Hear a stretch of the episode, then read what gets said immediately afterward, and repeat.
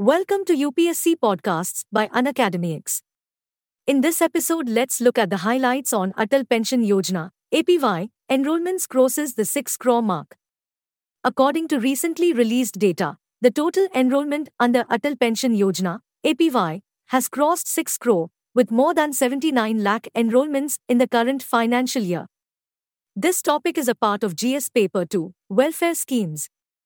This achievement of bringing the weakest sections of society within the pension ambit has been possible due to the tireless efforts of all the banks.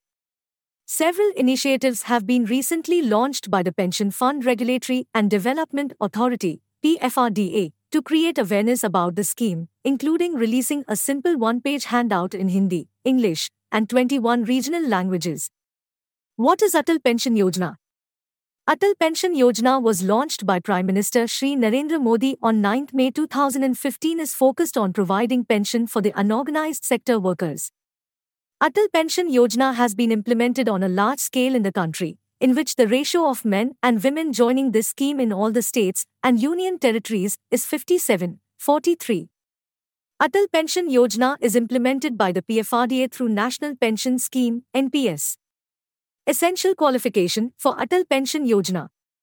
Any citizen of India between the age of 18 to 40 years. The contribution amount of the customer who joins the scheme rate is higher. The contribution amount of the customer who joins the scheme early is reduced. Benefits of Atal Pension Yojana. Minimum guaranteed pension of 1000 rupees to 5000 rupees on attaining the age of 60 years. Guarantee of pension for life to the spouse on the death of the subscriber.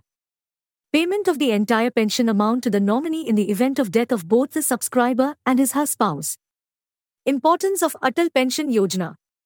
This scheme will help in providing income to those who have very few sources of income. Contribution to Atal Pension Yojana is eligible for the same tax benefits as the national pension system. This scheme is important for elderly persons. What is the PFRDA?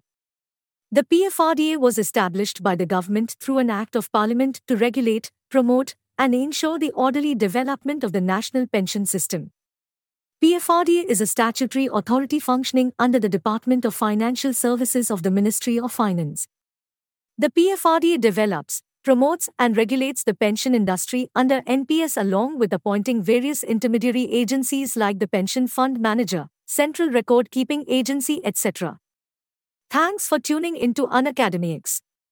For free access to daily current affairs and bite sized lessons on all UPSC topics, download the Unacademy X app now.